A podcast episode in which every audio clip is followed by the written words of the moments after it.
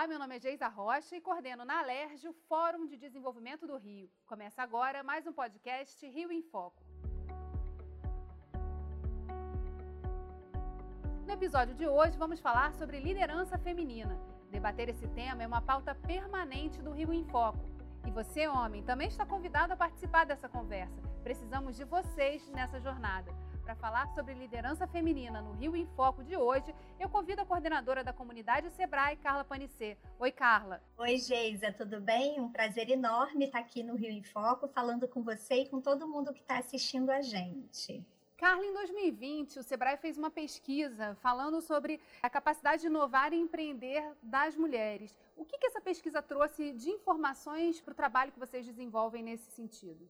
A pesquisa ela aconteceu num momento muito importante, que foi entre setembro e outubro, para a gente avaliar um pouco os impactos da pandemia do coronavírus nos negócios. Então, ela foi feita com mais de 6 mil respondentes no país todo. E o que a gente viu é que existiu, sim, uma diferença no impacto da pandemia nos negócios liderados por mulheres, né? Então, esses negócios tiveram perda de faturamento maior do que os negócios liderados por homens. As mulheres também tiveram menor acesso ao crédito. Só que quando a gente olha para essa capacidade de se virar nos 30, as mulheres surpreenderam. 42% das mulheres nesse período inventaram novos produtos ou serviços para segurar a operação de seus negócios, frente a 37% dos homens. Então, o que nos indica que parece que essa habilidade de se virar nos 30, cuidar do filho, da casa, do negócio, ela vem também para a gestão desses empreendimentos, né? Um dado importante a ser dito é que a gente, quando recorta, então, a condição da mulher com a condição da raça, essa vulnerabilidade explode. Então, se as mulheres tiveram mais dificuldades nesse período da pandemia, as mulheres negras tiveram mais ainda. Elas se endividaram, por exemplo, muito mais do que as mulheres brancas e do que os homens. O Sebrae também atua em frente de capacitação. E eu queria que você falasse um pouquinho sobre o projeto Sebrae Delas. Vou explicar para vocês. Antes de eu falar do Sebrae Delas, tem um dado mais global que eu acho legal da gente falar, que quando o Sebrae olha, né, uma pesquisa que a gente faz com os donos de negócio no país, a gente já sabe que 34% dos donos de negócios são mulheres.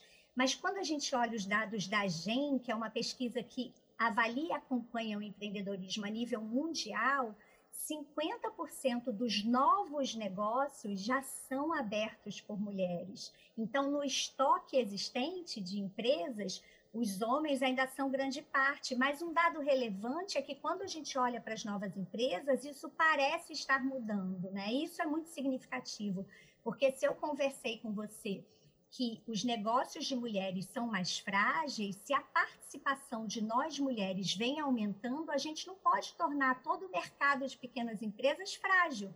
E por isso existe o projeto Cê Vai Delas, porque a gente entendeu que ser empreendedora enquanto mulher exige habilidades, né? Exige aquisição de habilidades que muitas vezes nós não temos, para que a gente possa fortalecer os pequenos negócios como um todo, né? Então, por exemplo, é comum que as mulheres tenham mais dificuldade na habilidade de comunicação. E isso é muito curioso, porque em termos de aquisição de conhecimento, nós mulheres empreendedoras já somos 16% mais escolarizadas do que os homens. Então, não é uma questão de conhecer, é uma questão de habilidade, de saber implementar. Então, a gente tem mais dificuldade de se comunicar para fazer negócios, de ir numa reunião de networking e puxar papo com aquele homem que está num canto, e as questões culturais atravessam isso diretamente. O que vão pensar de mim? Como é que eu posso me posicionar? Outro dado importante, além da comunicação, é a habilidade de negociação, de liderança, né? Então, isso são habilidades que o Sebrae Delas tem trabalhado muito com as mulheres. Uma clássica também é a gestão do tempo. A gente sabe por pesquisas da PNAD, né, até feitas pelo Diese, que as mulheres gastam 95% de tempo a mais na gestão da casa do que os homens. 95% a mais nas nossas casas, a gente precisa estar a menos na frente dos nossos negócios. E isso faz com que nosso faturamento caia. com que a nossa produtividade caia e que a gente tenha a chance de ter negócios inovadores e mais produtivos reduzida, né? Então, a gestão do tempo é uma outra questão fundamental de se trabalhar com as mulheres. Por último, o programa traz muito a questão do crédito, porque a gente sabe que as mulheres são as que têm menos informação sobre crédito do que os homens, a gente busca menos ele, pega montantes menores e, mesmo assim, paga taxas de juros maiores, porque tem a ver com a questão patrimonial, de garantias. Então, a gente precisa ajudar as mulheres empreendedoras a dividir seu risco, a conseguir crédito para prosperar seus negócios. E aí, o programa Sebrae Delas pega todas essas dificuldades e trabalha numa trilha de desenvolvimento de negócios liderados por mulheres, ajudando elas na gestão de seus negócios, no acesso a crédito e também nessa formação de redes que a gente tem visto nos últimos anos se proliferarem no país, que ajudam as empreendedoras a suportarem as suas atividades e gerarem trabalho e renda. Uma coisa interessante quando você fala, por exemplo, da gestão do tempo, é justamente a disponibilidade para esse tipo de capacitação. Também no processo é visto isso? É mais flexível também? É a própria trilha de conhecimento? Como é que é feita a oferta desse conteúdo? Claro, você tem toda a razão, né? A gente tem essa preocupação. No último ano, o projeto foi inteiramente online, até por questões de pandemia, né? Então, a gente botou tudo o que a gente fazia no presencial dentro do computador, com a disponibilidade de horários que elas, as empreendedoras, agendavam conosco. Então, elas sabiam a quantidade de horas de consultoria que elas teriam, as oficinas, que seriam os trabalhos em grupo, e elas se agendavam de acordo com as suas disponibilidades. E a gente também teve o entendimento das remarcações, né, por conta dos filhos que chegaram em casa, né, do apoio que elas precisavam dar para as suas comunidades e territórios. Então, a gente teve esse cuidado. Em ano de não pandemia, a gente começou o projeto um ano antes da pandemia, a gente teve já o projeto em termos de consultorias, todo online, mas a gente teve a preocupação de construir encontros presenciais, porque essa formação de rede, ela é muito rica, e a gente sabe que quando ela existe no presencial, é muito fácil trazer isso para dentro do telefone, né? Mas a construção dela no telefone ainda é um desafio. Uma questão também muito importante, falando do digital, é que todos os empreendedores e as mulheres tiveram que passar a vender pelo telefone. Então, a pandemia mostrou que não dava mais para ir de porta em porta ou botar seu produto numa loja. E a questão de marketing digital foi central nesse ano para que essas mulheres dessem continuidade aos seus negócios. Eu queria saber com você, Carla, a respeito da inovação, mergulhar um pouquinho mais sobre esse tema. Muitas vezes, você trouxe aqui o dado, né, de que as mulheres inovaram mais, lançaram novos produtos para se manter ali fazendo com que o negócio existisse, né? Agora, em relação à questão de reconhecer, né, o que dá certo e o que dá errado nessa tentativa e erro que a inovação exige, que tipo de competências são necessárias e como é que vocês trabalharam essa parte no suporte que é dado no programa Sebrae Delas e nas outras ações também que o Sebrae tem voltados às mulheres? A gente sabe que esse dado que eu apresentei, né, que as mulheres lançaram novos produtos e serviços, ele traz um quê de inovação, mas ele traz muito mais um quê do fazer diferente naquele período. Se a gente for considerar a inovação stricto sensu ali, a gente sabe que ela precisa de tecnologia, ela precisa de investimento e de conhecimento. E os negócios liderados por mulheres têm mais dificuldade de inovar, e, portanto, eles estão em setores menos intensivos em tecnologias e inovação e acabam ficando em setores mais tradicionais, como alimentação e beleza, né? Então, a gente costuma brincar, é mais comum você ver a mulher à frente de um salão do que à frente do desenvolvimento da micropartícula que vai tornar o shampoo diferente, né? Então, assim, isso é um cuidado que a gente tem que ter, o investimento que tem que ser feito nas mulheres, que perpassa o empreendedorismo. A gente está falando desse investimento ser feito desde lá da infância, mostrando exemplos. Se a gente não consegue ver quem a gente quer ser, a gente nem se dá conta de que aquilo era possível. Então, a menina, sabendo sim que ela pode ser uma engenheira, né, que ela pode ser uma cientista, e da universidade a gente conseguindo também inserir as mulheres nessas carreiras mais voltadas à inovação e à frente das empresas ou dos seus negócios, que elas tenham chance de acessar toda essa rede de centros tecnológicos, né, das universidades para gerar inovação nos negócios. Então, isso é uma preocupação que a gente tem, porque O que depende das mulheres, que é essa habilidade do entender que algo precisa ser diferente e testar esse diferente, a gente viu que na pandemia elas trouxeram. Agora, transformar esse diferente em dinheiro a mais, em produtividade a mais, na melhoria do mercado dos negócios, é um outro degrau, né? E aí a gente tem preocupação, sim, enquanto Sebrae, da gente trabalhar isso com as mulheres e nas nossas iniciativas também voltadas a políticas públicas, né? Voltadas também à sensibilização para essa temática. Então, o Sebrae hoje tem uma série de plataformas nos estados e existe a plataforma das empreendedoras Sebrae, em que a gente traz ali dicas, histórias e redes de suporte às mulheres empreendedoras. E nessa questão do marketing digital, sempre se falou, né, que a internet é o futuro, a internet é o lugar onde as coisas vão acontecer, só que a pandemia acelerou esses processos, né? Muitas pessoas, empresas que não estavam preparadas ainda para o mundo digital, se viram obrigadas a entrar e a começar a testar essas soluções. O que gerou isso de demanda para o Sebrae nessa questão da capacitação? Muita demanda, desde o básico, aprender a criar uma página no Instagram, né? Até a gente evoluindo, falando sobre o seu planejamento de postagem, analisar o retorno sobre postagem, entender a periodicidade, né? E a forma de você se relacionar com o cliente nesses meios, o custo de você ter uma empresa que também te ajude a lidar com as suas redes ou não, de você escolher tocar isso. Então, foi uma série de situações que surgiu para o empreendedor que antes ele não tinha, que ele se deparou com isso. Então, eu vou falar com o meu público mais no Instagram ou no Telegram. O que eu converto mais em venda, né? É quando eu estou no Facebook, vale a pena eu ter um site? Então, essas questões todas entraram na pauta. E, de fato, assim, o Instagram foi a ferramenta mais acessada por elas, onde elas mais comercializaram seus produtos e não só comercializaram, criaram parcerias, compraram insumos juntos e com isso diminuíram os custos, né?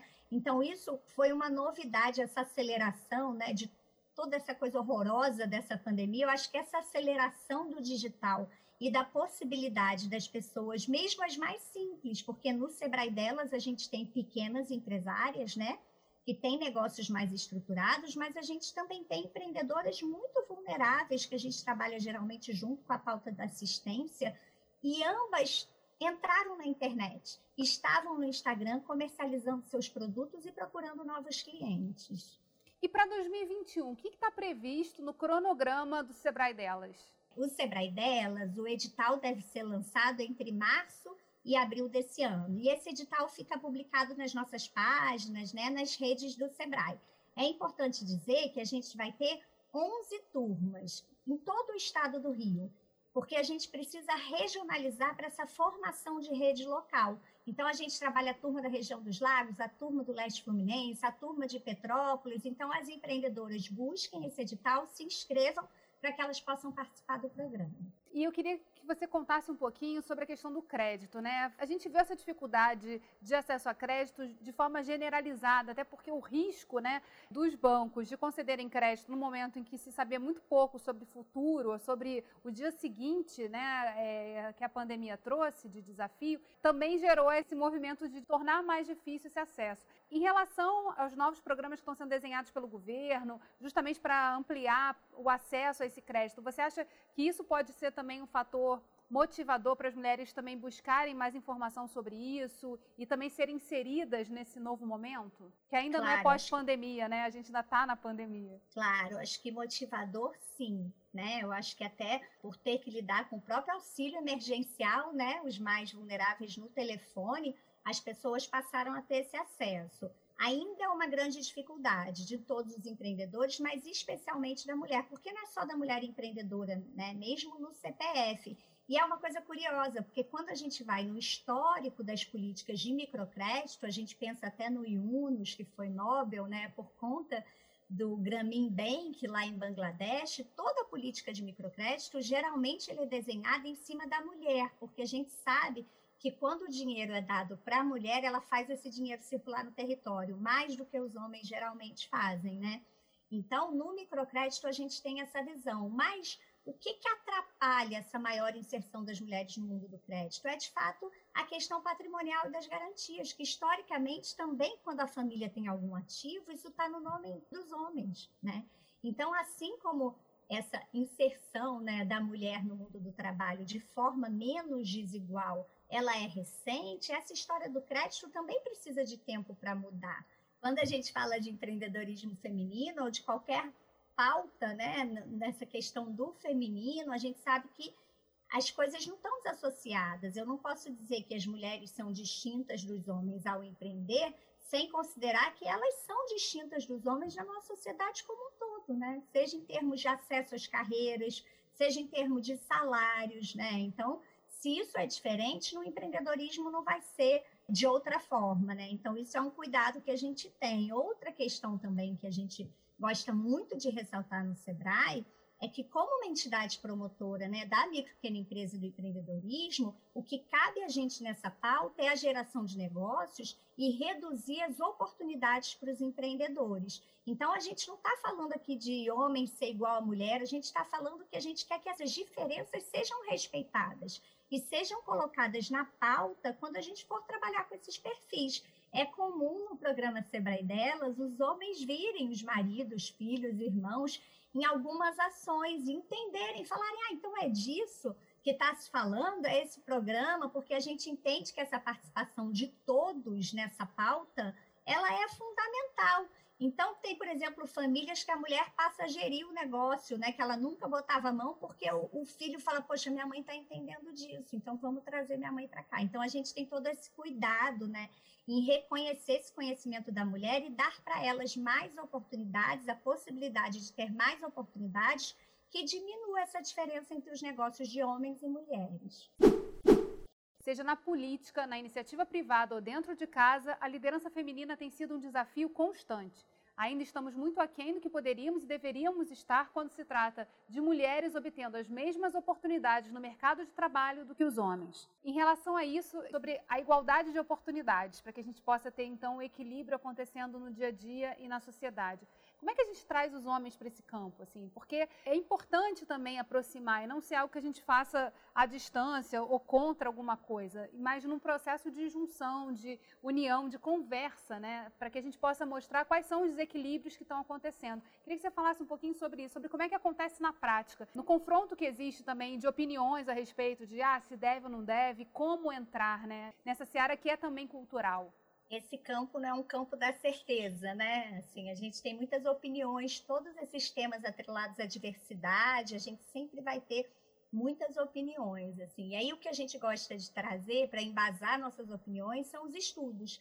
A gente tem estudos já mostrando que o aumento dessa participação, que essa igualdade em termos, por exemplo, salariais, né, ou de negócios mais estruturados, aumentaria até o PIB do nosso país. Se nós somos metade da população, se nós melhorarmos as condições de empreender, de trabalhar, da metade da população, é muito claro que o país vai para frente. Então, isso não é uma conversa de mulher, é uma conversa de sociedade, né, de entender o tanto de oportunidades que a sociedade perde a não olhar para metade dela, que ainda precisa de um empurrão para conseguir iguais condições em faturamento de negócios, né? Ou até em termos salariais. Em termos salariais, esse mesmo estudo do Diese mostra que as mulheres no mesmo cargo ganham 22% a menos, né? Então, além das questões econômicas de aumento de PIB, tem uma questão também de direitos humanos. Não tem sentido, numa cabeça lógica e racional, não tem sentido uma mesma função ganhar 22% a menos, né? Então, é outro caminho que a gente segue. E a gente tem muitos aliados, né? Eu acho que um lado bom dessa história é que também quando a gente vai na origem dessas desigualdades, a maior parte dessa origem é cultural. E se a maior parte é cultural, a gente pode transformar, porque a cultura se transforma, basta o desejo da sociedade. Não é simples, eu sei, mas existe essa possibilidade. Então, se a gente consegue rever práticas, né, rever escolhas da nossa sociedade e mudar essa história, a gente muda também esse cenário de desigualdade. A gente já encontrou muitos parceiros no projeto nesse campo que ajudam a gente a ver isso. Por exemplo, o Instituto Alziras, que trabalha com mulheres na gestão pública, que faz um trabalho super legal, né? Até porque a Alzira foi a primeira prefeita do nosso país, lá no Rio Grande do Norte, mostrando coisas que, para a gente, parecem absurdas, né? Assim, por exemplo, o banheiro feminino da plenária do Senado é de 2018, não tem sentido isso. Então, as mulheres senadoras tinham que passar por sei lá quantos corredores e não sei o quê para poderem usar o banheiro. Em 2018, a gente não está falando há 100 anos atrás. Então, essas questões que parecem mínimas vão contribuindo para reforçar essa diferença. A gente tem também um outro parceiro super interessante, é uma empresa de meninos, chamado Memo, que é Homem ao Contrário, que eles vão trabalhar essa masculinidade tóxica. Porque se para o movimento das mulheres, né, a gente vem se refletindo e pensando o que pode ser feito diferente, tem muitos homens que também querem isso. E esse negócio mesmo, ele vai a empresas, a corporações, trabalhar essas masculinidades tóxicas que a gente não vê, mas surgem nas entrelinhas, aqueles comentários, aquela coisa que fala assim...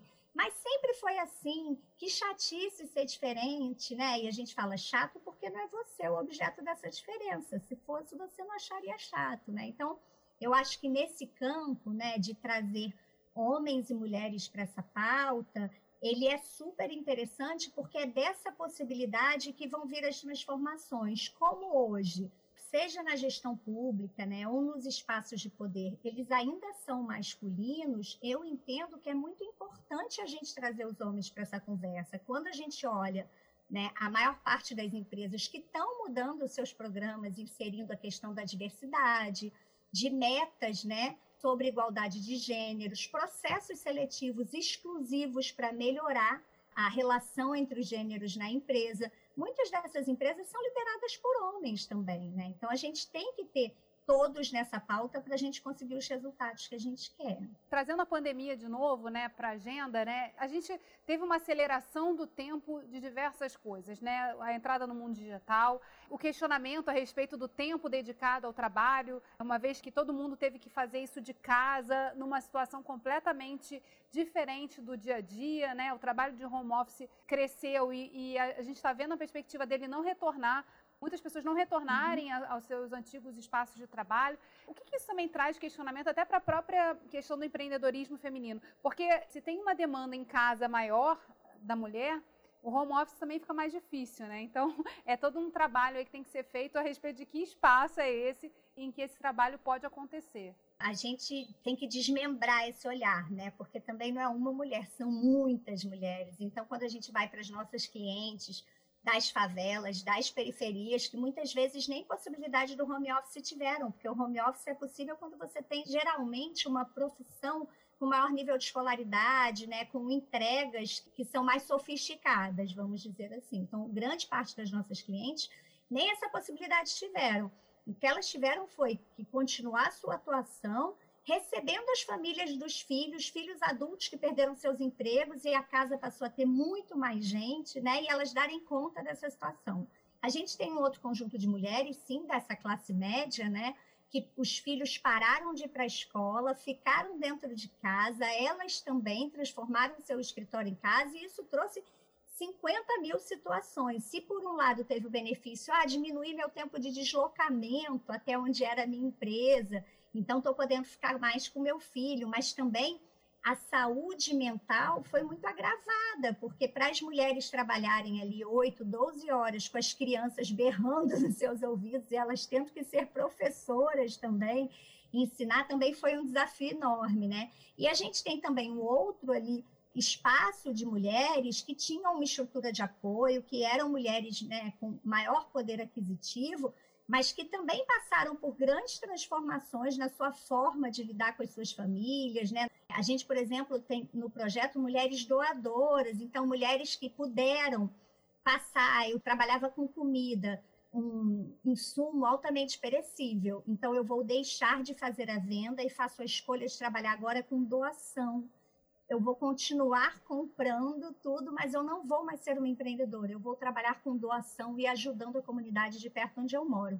Então, a gente teve histórias de mulheres, dá para a gente fazer 50 mil programas, todas sempre que emocionam a gente, né, pela busca desse fazer diferente. E, de fato, o mundo é outro, já é outro, né? E a gente, eu acho que não volta ao que a gente era. Então, ter esse olhar também da política pública sobre a saúde mental, que vai ter um impacto grande no mundo dos negócios ou laboral, é importante. As mulheres ficaram muito fragilizadas nesse sentido, a violência doméstica, né?